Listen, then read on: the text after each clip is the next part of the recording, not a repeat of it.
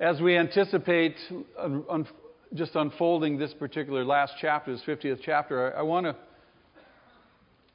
share with you some kind of initial thoughts. This chapter really does speak to the issue of hope. We have a hope. Peter says we have been born again into a living hope. Without hope, life is not worth living, is it? Jacob has passed off the scene. Joseph will die in this chapter. But both of them die with a great hope. And the hope is that God's word would be fulfilled and that the children of Abraham and Isaac and Jacob would indeed see the fulfillment of the promise to possess that land. But there's a far greater hope that stems way back from Genesis chapter 3, verse 15, and that is the hope that the Messiah would come, the Savior, somebody, that person that was promised in that passage back in the early chapters would indeed come one day and destroy Satan and save man. That is our hope.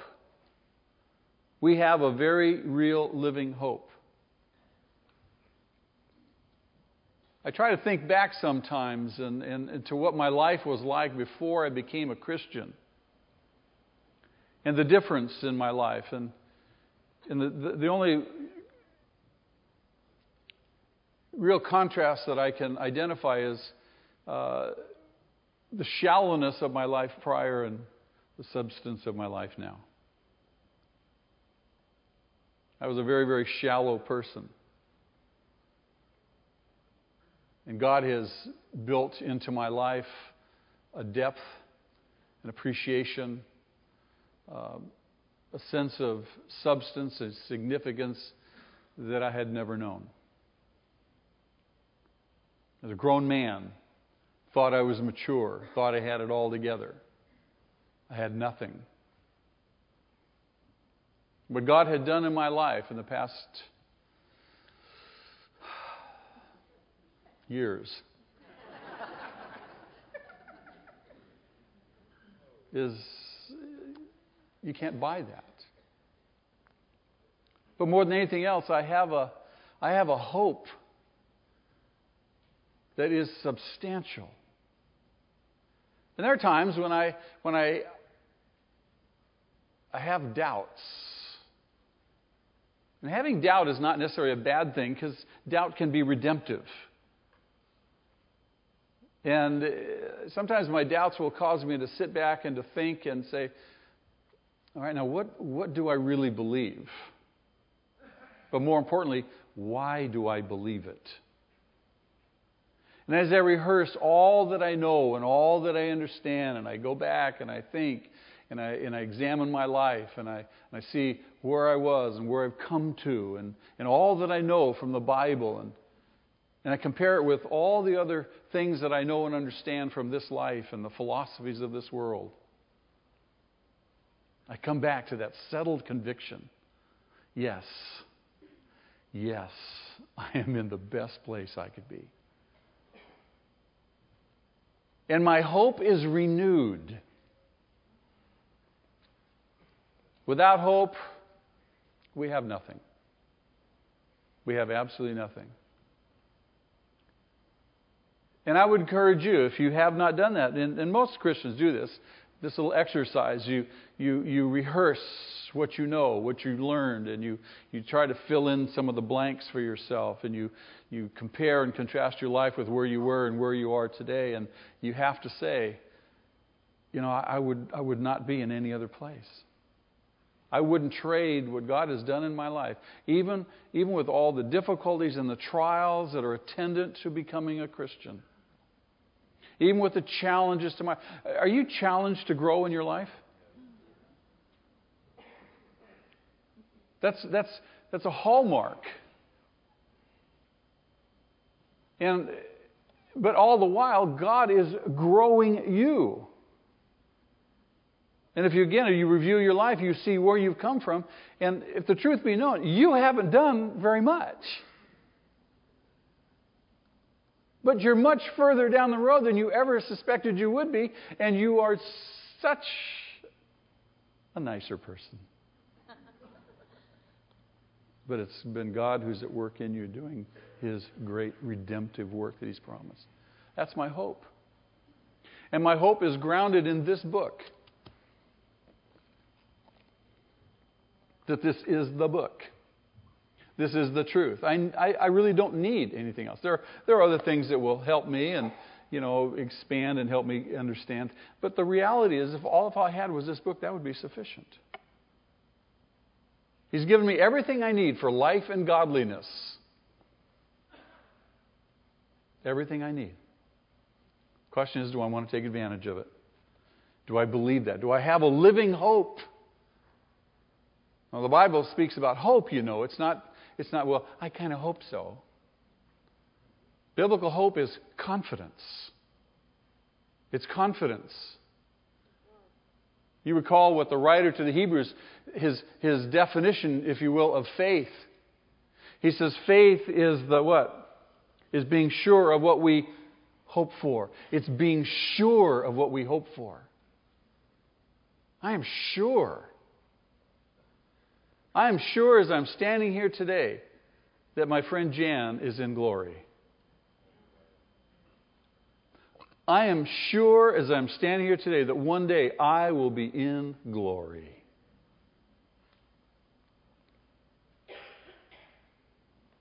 We have a hope.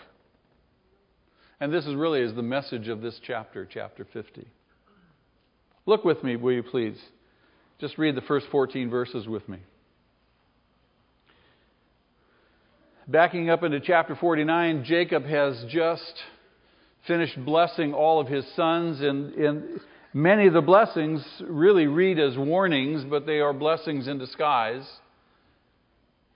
He understands the characters of his sons, the various sons, and he knows the flaws in their life, and he knows the shortcomings, and he knows, as a result, the outworkings of those things in their lives. And so he tells them, as a warning, but really a blessing in disguise.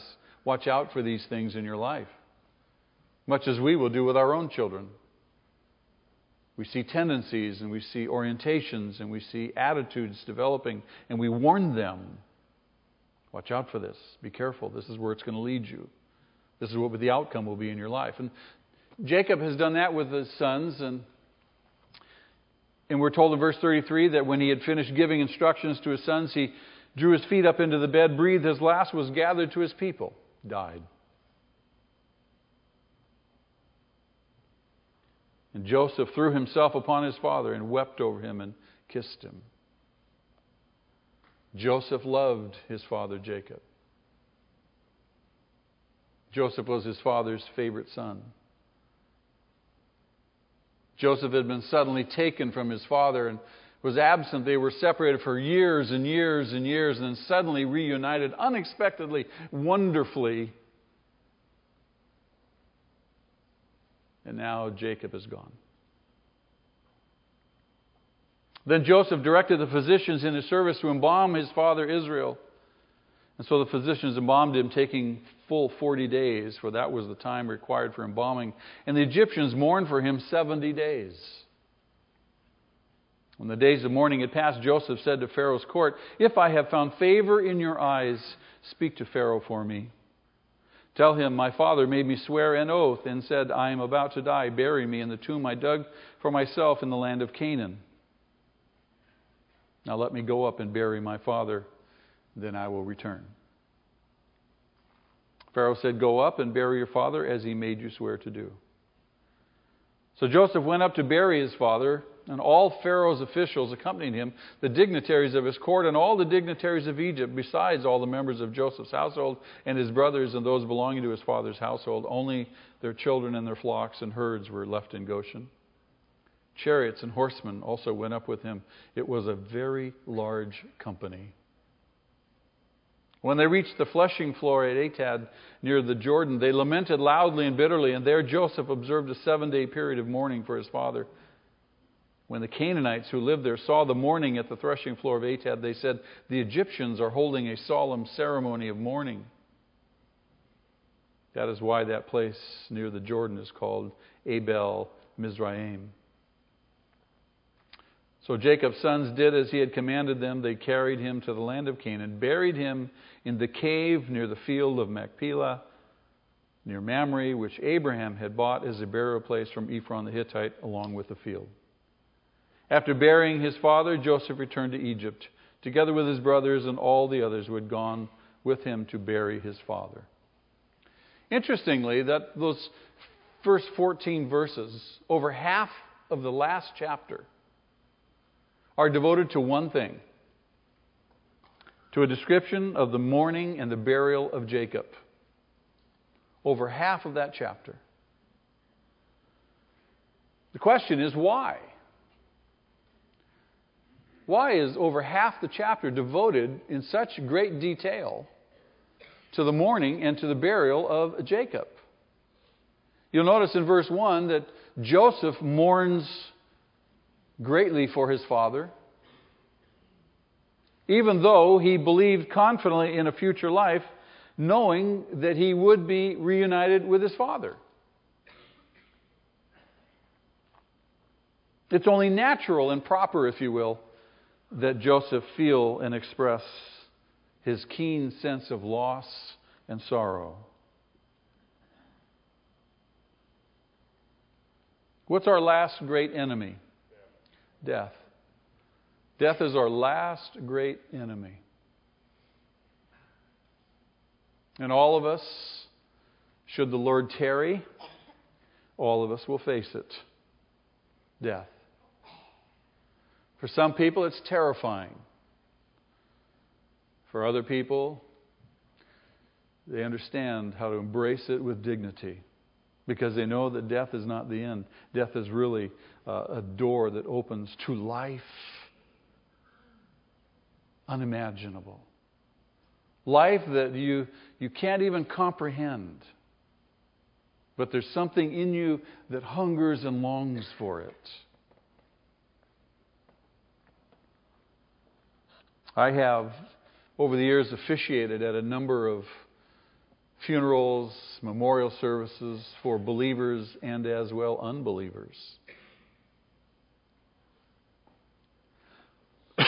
Excuse me. At the service for believers, and especially those who walked with the Lord, there is sorrow, there is grief, there are tears, there is mourning, but there is, underlying all that, a sense of joy and comfort and hope. Though funerals are not my favorite thing to do, funerals for believers are a tremendous opportunity. But funerals and memorial services for non-believers are a whole different story. They're so difficult. And I recall one most particularly that a number of years ago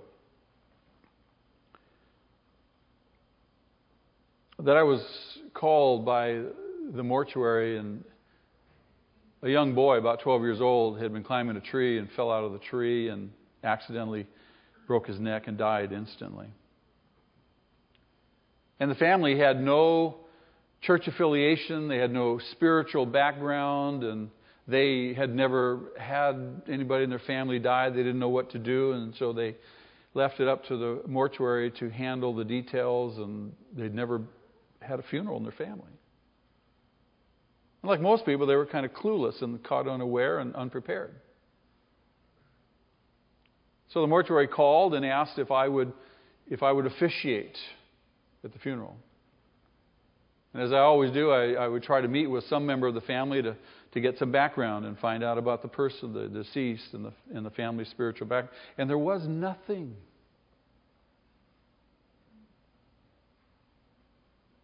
But what I remember so poignantly was at the actual service, at the casket, and the young boy was in the casket. The family was sequestered off on the side in a little room with a curtain drawn. And there was a younger brother,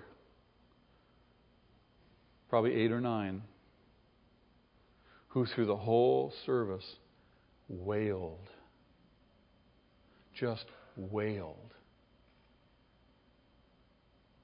It was the most heartbreaking thing you'd ever want to experience. And at the graveside, there's a great number of people, neighbors, friends who came to the family. And at the graveside, this young boy, I just took him aside. And I said, this is the place where you must say goodbye to your brother. No one, he was all by himself. No one, he was wailing. Not even his own parents could comfort him. Nobody had anything to give him.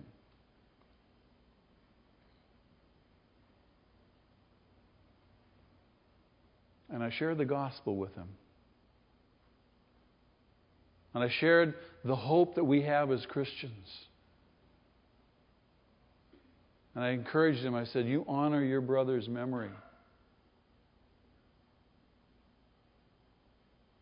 You commit your way to the Lord. And I said, the only way that you're going to be comforted in your loss is if you ask God to help you right now. And that young boy did that. The family moved out of the area. I lost track of them, but it was fascinating. He calmed right down. Because all of a sudden, God broke through his loss and comforted him. He had hope. Death is our last great enemy, but as John says, one day it will be completely vanquished. Revelation chapter 21, verse 4. Jesus will wipe away every tear from our eyes. There will be no more death, no more mourning or crying or pain, for the old order of things has passed away. Somebody say hallelujah. Do we look forward to that day? That is our hope. The old order of things will pass away. No more pain, no more sorrow, no more grief, no more injustice, no more death, no more loss. But for the time being, however, death is amongst us, and death does cause sorrow.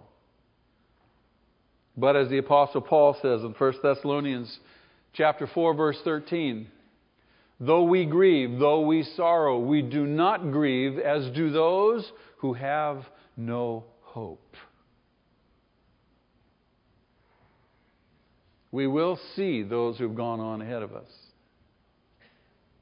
Friday night, a lady in our church came and shared with me after the service. She had just lost her husband. We have 2 women in our church this morning who just, in the past couple of months, both just lost their husbands, young men.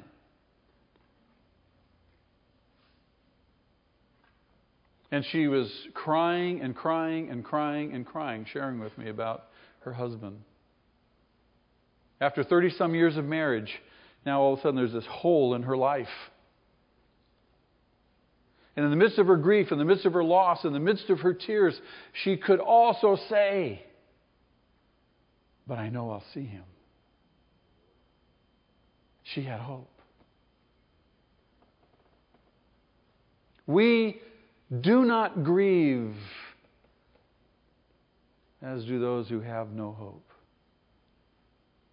That family that I spoke to you of earlier, of that young boy who died, that family had no hope. What a tragedy. The parents didn't want to listen. They couldn't face it. They just did not have the resources to deal with this tragic loss of their life. Beloved, you and I have hope. We grieve. We have sorrow. We experience pain. But there is a comfort that we are comforted with that God gives us. Even the Egyptians mourned in verse 3. Jacob was a well-respected man amongst the Egyptians. You recall that when Joseph had his father and brothers brought down to Egypt from the land of Canaan in the midst of the famine, and when he brought his father to meet Pharaoh, it was Jacob who blessed Pharaoh. Jacob was respected. Respected for who he was, respected for the fact that he was the father of Joseph, who had saved Egypt. He was an honored man. There were great preparations made by Joseph and as well the Egyptians for this funeral for Jacob. Pharaoh granted a special request by Joseph to bury his father in the land of Canaan as he had promised. And a great entourage was provided by Pharaoh as a burial processional to carry Jacob's body back to the land of Canaan. Verse 7 says, all of Pharaoh's officials, all the dignitaries of his court and the dignitaries of Egypt, along with all the chariots and the horses, all these accompanied Joseph and his brothers to bury his father. What a funeral procession, huh? Up to the land of Canaan. But again, the question, why? Why is all this space devoted to this funeral? Why is all this detail given about Jacob's burial? When you read about the death and the burial of the other patriarchs, Abraham and Isaac, we're just simply given the bare facts that they died and they were buried. No other detail. But now we have this extravagance, if you will, of detail surrounding Jacob's funeral. Even at the end of this chapter, when we read about Joseph's death, there's only a brief notice given about his death, the fact that his body's embalmed and put in a coffin. Was Joseph's death and burial any less significant than Jacob's? I suggest no. But very little attention is really given to it beyond the bare facts. Why? Why so much detail surrounding Jacob's death and burial? Would you like to know? Would you like to know what I think? I'm going to tell you. You recall at a number of points throughout the narrative, there is always this promise permeating the Genesis account, especially through the accounts of Abraham and Isaac and Jacob. There's a focus on God's faithfulness to His promise to bring His people into the promised land, to give them an inheritance, an everlasting inheritance. When you read the prophets, you see this reflected also. There is a recurring image of fulfillment of this promise in the prophets. Isaiah, Ezekiel, Zechariah. The promise to return to the land. But not just merely a return to the land. There is this image of a return to the land, and all the Jews would be accompanied by many people from other nations. The prophets of Israel, most notably Isaiah, saw the return as a time when all the nations would stream to Jerusalem. In chapter 2, verses 2 and 3, Isaiah says, many peoples will come and say, come, let us go up to the mountain of the Lord, to the house of the God of Jacob. Do you see that? Zechariah put it this way. In those days, 10 men from all languages and nations will take firm hold of one Jew by the hem of his robe and say, let us go with you because we have heard God is with you. It's hardly happening today, would you agree? The Bible says that all the nations are going to surround Jerusalem. But not exactly surround Jerusalem to worship, to snuff it out. But the Lord will come back and there will be a great change. Wouldn't it be exciting if If people saw you as you're walking down the street, you're a believer, you're a Christian, and people just came running up to you, let me go with you, and they grabbed onto your clothes, let me go with you to church, for I know God is with you. You have to beat them off. That's what it's going to be like, says Zechariah. Marvelous picture, would you agree? And this same imagery I'm suggesting is at work in this narrative surrounding Jacob's burial. In his final return, this is his final return, isn't it? Albeit he's dead and embalmed. In his final return to the land of promise, Jacob was indeed accompanied by a great, great number of people, and more particularly officials from Egypt.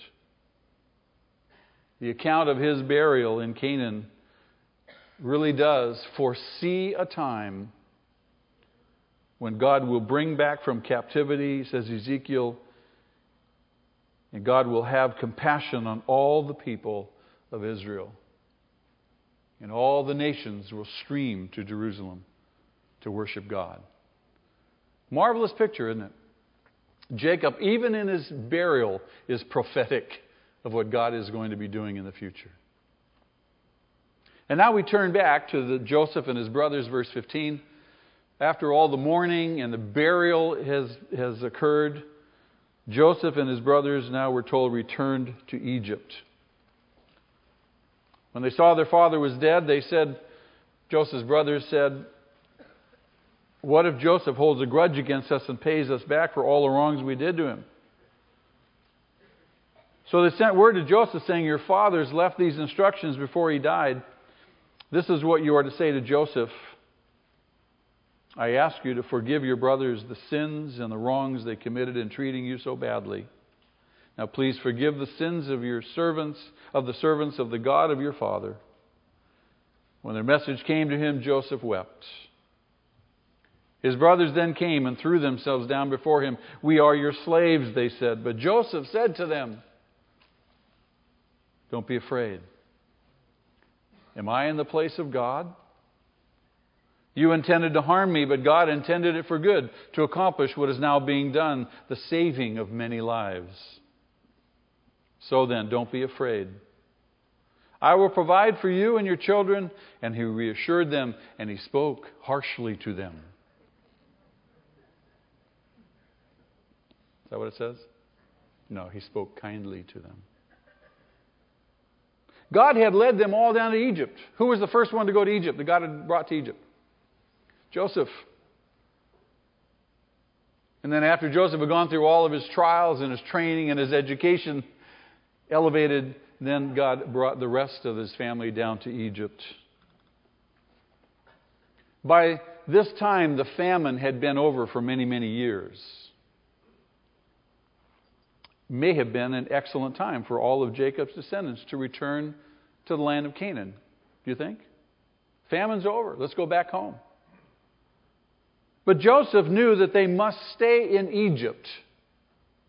Now remember, Joseph has been given the birthright. He is now, in effect, the head of the family. And what Joseph says goes, notwithstanding the fact that he's also second in command in all of Egypt. But Joseph knew that they must stay in Egypt until God told them it was time to return. He recognized, because no doubt he was well aware of what God had said to Abraham way back in chapter 15, that they would live in Egypt for a long time, indeed 400 years. And so as they go back to Egypt to live, Joseph's brothers, after their father is gone, now this is significant. After Jacob has died, the brothers are afraid now, and they're afraid that Joseph would take revenge on them for what they had done to him years earlier. Had they treated him badly? Absolutely. Now you recall that when Joseph's brothers came down to Egypt to get the grain, and Joseph revealed himself to them. He says, I am your brother, Joseph. He had taken the initiative to acknowledge that though they had mistreated him, God really was involved. They never say a word about it themselves. They never acknowledge what they did. They never confess it as sin and as wrong. And they never ask for forgiveness if you go back to chapter 45 and read it.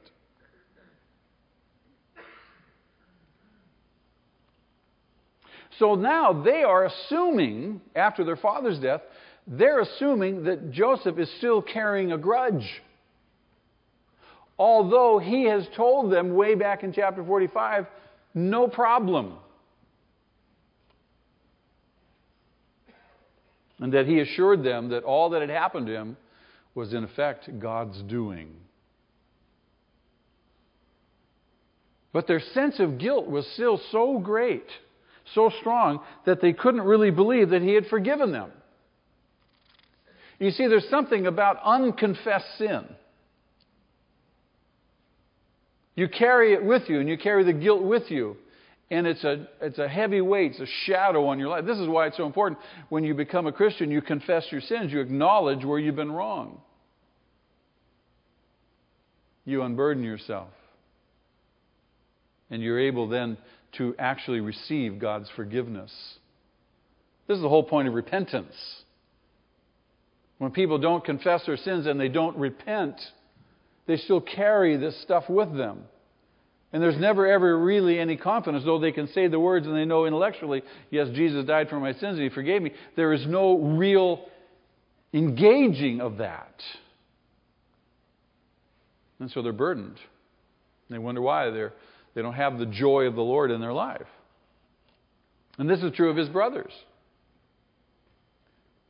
When Joseph assured them back in chapter 45 that he wasn't holding a grudge, for them not to worry about it, and he says it all, from then till now, nothing is said by either him or his brothers. There's no acknowledgement whatsoever of what had happened between them.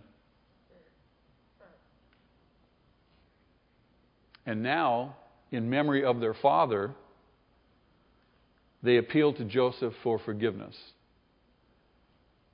It's now where they make a full confession. It's now where they ask him to forgive them.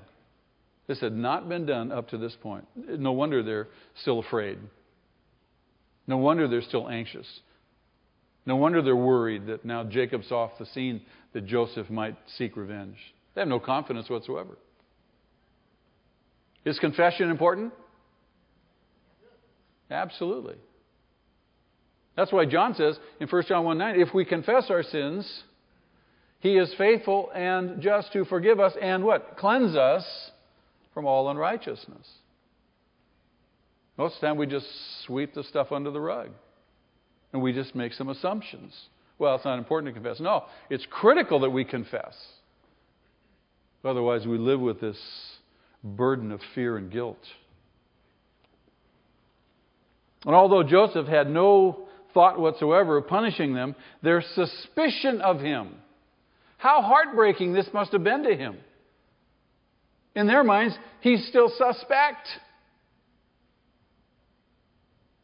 This is what you thought of me. I've cared for you, I've provided for you, you still think I'm... Their suspicion of him combined with their confession and their plea for forgiveness moves him to tears. All he can do is weep. And then they offered themselves to him to become his slaves. They had sent him into slavery, so now they volunteered to be slaves themselves. Why? Why would they do that? May I suggest to you, and this is worth keeping, so you might want to jot this down. Sincere confession of sin, say that with me, sincere confession of sin against someone always includes restitution. Sincere confession of sin against someone always includes restitution. This is why the brothers offered themselves to be slaves. This was the only way that they knew to offer restitution. We'll be your slaves.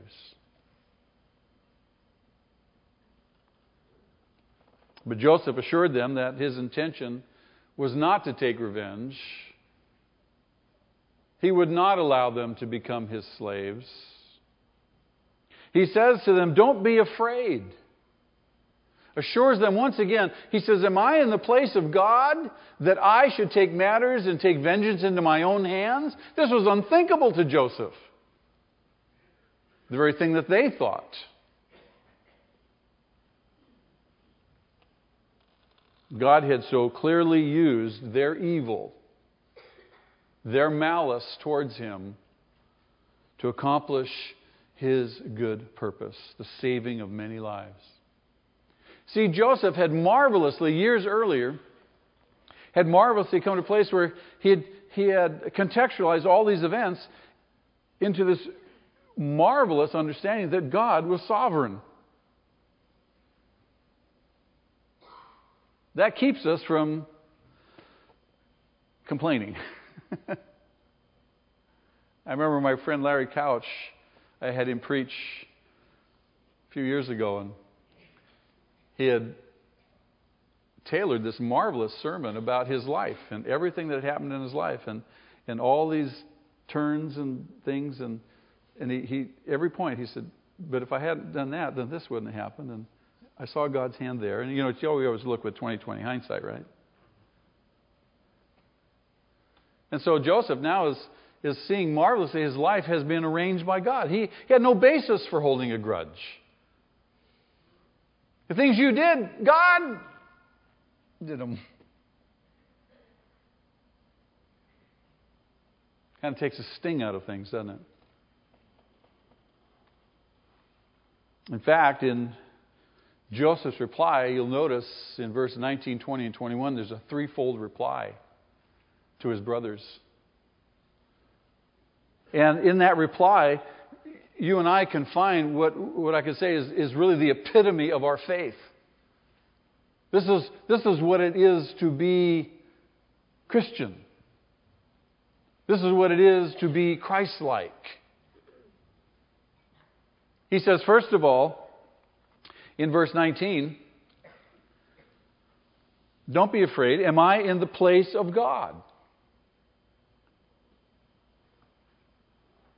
We need to leave all the righting of the wrongs done against us to God. In other words, it's not ours to get even. We don't have to get even. I don't have to settle the score.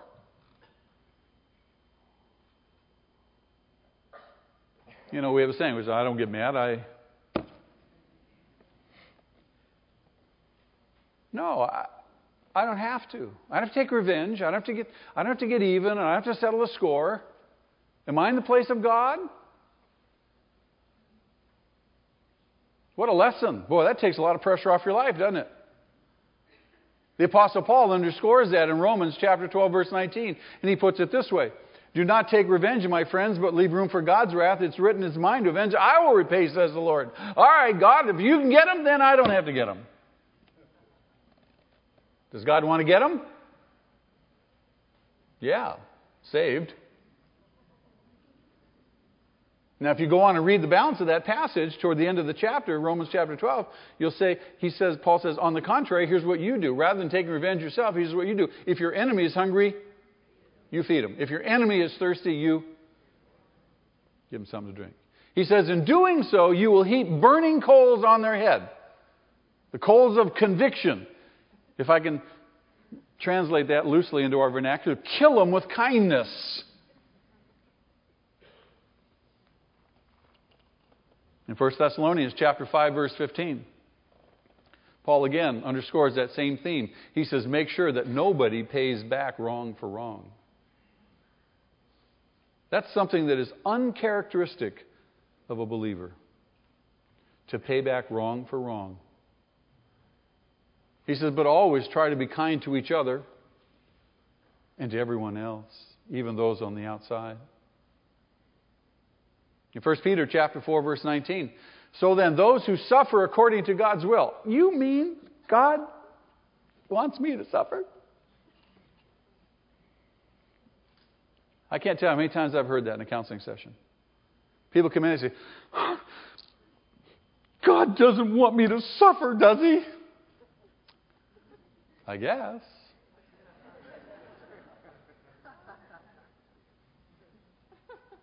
It's part of this life.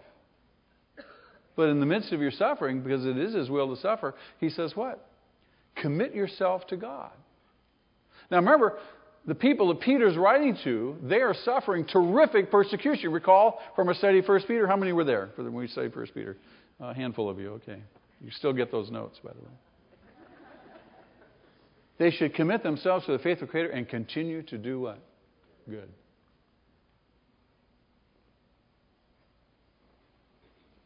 Leave it up to God.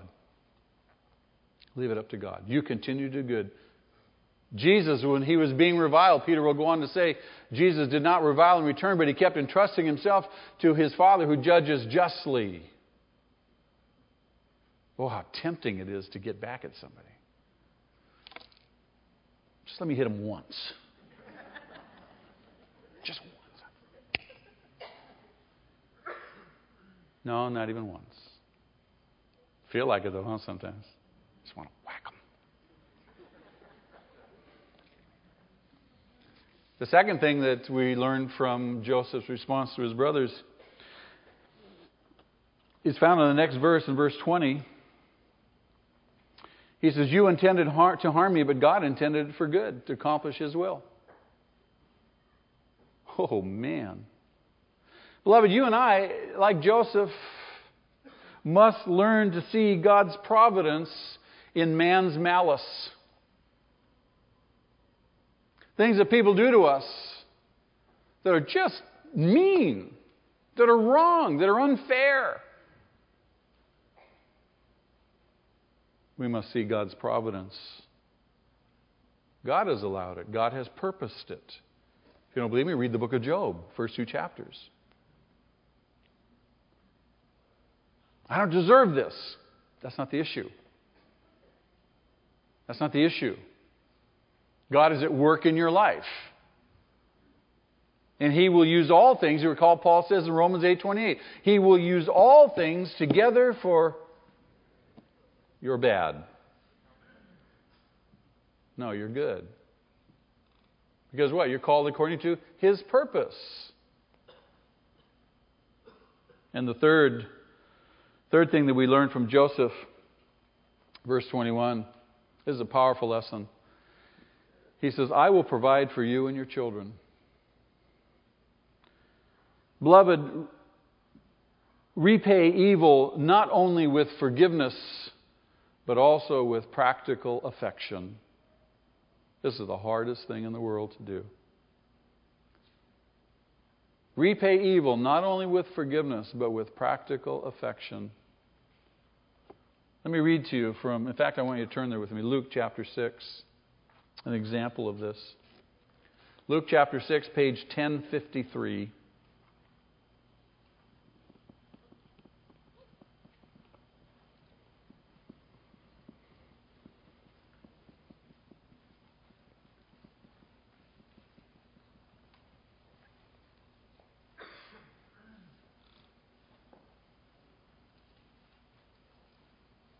I'll wait for you because I think it's that important that it enter your eye gate as well as your ear gate. If you don't have a Bible, look on with your neighbor, please. Luke chapter 6.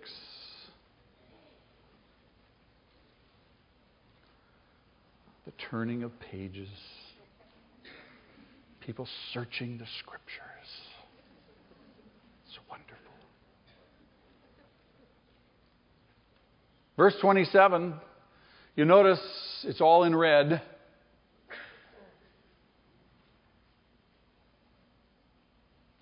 But I tell you who hear me. Right now, just ask yourself, do I have ears to hear? God, give me ears to hear right now. I tell you who hear me, love your enemies, do good to those who hate you.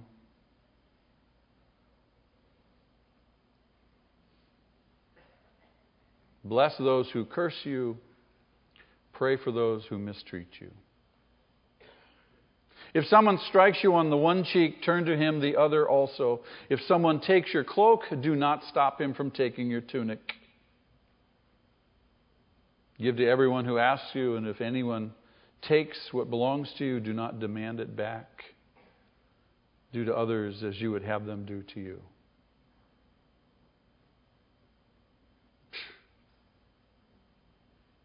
Is that hard? I guess. I mean, I read those words. This is the third time I'm reading them this week, and I've got to read them one more time. You only got to read them once with me. Talk about convicting. If you love those who love you, what credit is that to you? Even sinners love those who love them. You're not a big deal. If you do good to those who are good to you, what credit is that to you? Even sinners do that. And if you lend to those from whom you expect repayment, what credit is that to you? Even sinners lend to sinners, expecting to be repaid in full. But love your enemies, do good to them, lend to them without expecting to get anything back. Why? Because I trust God. Because I just trust God. I don't have to sweat anything. And then your reward will be great, and you will be sons of the Most High, because He is kind to the ungrateful and the wicked. Aren't you glad for that?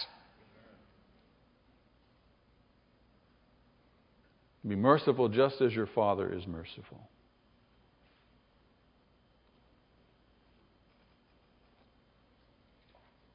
And Joseph's threefold reply to his brothers,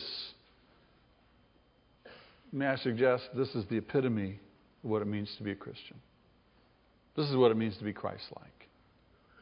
You are surrendered. You acknowledge God's sovereignty. You trust the Lord. You're not combative. You don't have to get even. You're a yielded vessel. You are gracious, understanding, compassionate, forgiving. And at last we come to the concluding passage of Genesis, the death of Joseph, verse 22. Joseph stayed in Egypt along with his father's family. He lived 110 years. Saw the third generation of Ephraim's children and also the children of Machir, son of Manasseh. They were placed at birth on Joseph's knees. Then Joseph said to his brothers, I'm about to die, but God will surely come to your aid and take you up out of this land to the land He promised on oath to Abraham, Isaac, and Jacob. And Joseph made the sons of Israel swear an oath and said, surely, God will surely come to your aid, and then you must carry my bones up from this place. So Joseph died at the age of 110.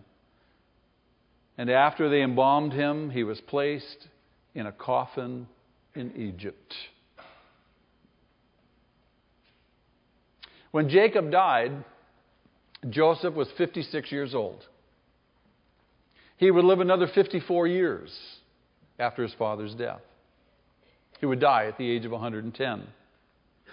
This was considerably younger than the ages at which his forefathers had died. Abraham died at 175.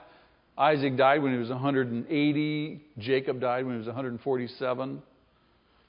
You can see that man's longevity was still declining after the flood. Joseph, we're told, lived long enough to see his great-grandchildren. How many of Joseph's brothers were still alive? We have no idea. It's not stated in the text. But when he knew that he was about to die, he called his brothers around him, not just to say goodbye. He called them around him to remind them one last time. There was a tremendous heritage awaiting them, to remind them of God's promise. Think if you were about to pass off the scene and you could gather your family and your friends, What last word of encouragement would you give them? What word of utmost significance would you pass on to them if you could? He wanted to remind them, lest they forget, that God intended someday that all the children of Israel return to Canaan, where he would finally give them the promised land that he had sworn to their forefathers, Abraham, Isaac, and Jacob. And Joseph then made them promise not to leave his bones in Egypt, though he had spent the majority of his life there, though he was second only to Pharaoh. His heart really was in the land of Canaan. That's where his hope lay. Don't bury me here. Take my bones with you when you go. And he realized that it would be impossible for his brothers to organize a burial expedition for him as they had done for Jacob. But he fully believed that they indeed someday would all move back to Canaan. And it would be at that time that he wanted them to take his bones with them. Indeed, in the book of Exodus, chapter 13, verse 19, you see Moses as they're just leaving the land. They're exiting the land of Egypt. Moses remembers to take Joseph's bones. Where are the bones? Don't forget the bones.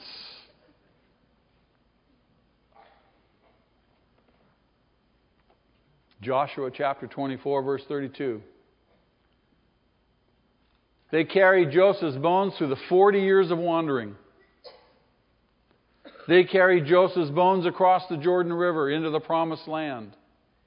Through all the years of warfare and battling and settling and taking possession of the land. Finally, till the end of the book of Joshua, the second to last verse,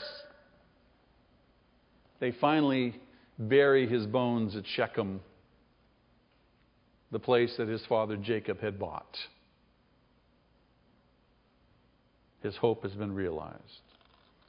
For this confidence and faith, Joseph is memorialized in the book of Hebrews, that great hall of fame of faith in chapter 11, verse 22. By faith, Joseph, by faith, he had the confidence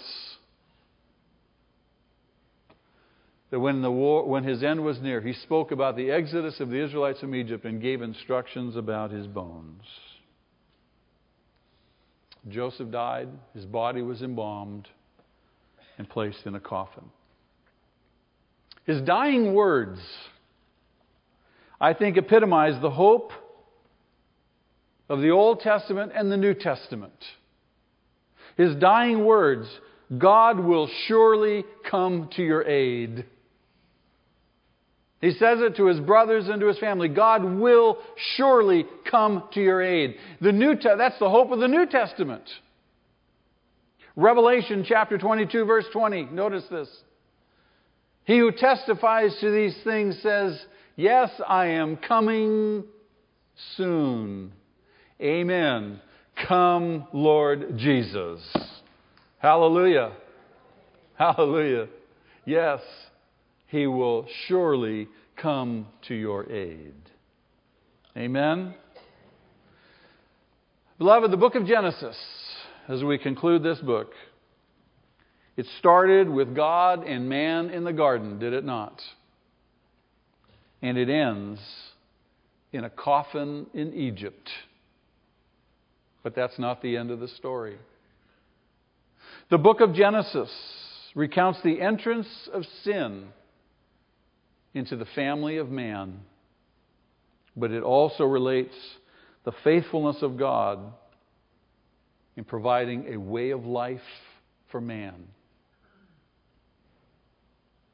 Genesis, the book of beginnings, leaves off with the idea of something still to come. The transition is set to the book of Exodus, where we will see God's purpose and plan continued over the next however long. Amen? Let's pray. Lord, thank you for this great book. Thank you for the account of your working in human history from the beginning through to the end of Joseph's life. And Lord, for the image of his bones being carried by the Israelites into that promised land. Thank you for the very real hope that we have. That hope that is pictured in the communion table, Lord, as we come to your table now. Renew in us a sense of excitement and vision. Renew our hope, O God. As we bow before you, as we come to this table, memorializing Jesus' death and looking forward to his coming again. God, thank you. We love you this morning, and we praise you. We pray in Jesus' name. Amen.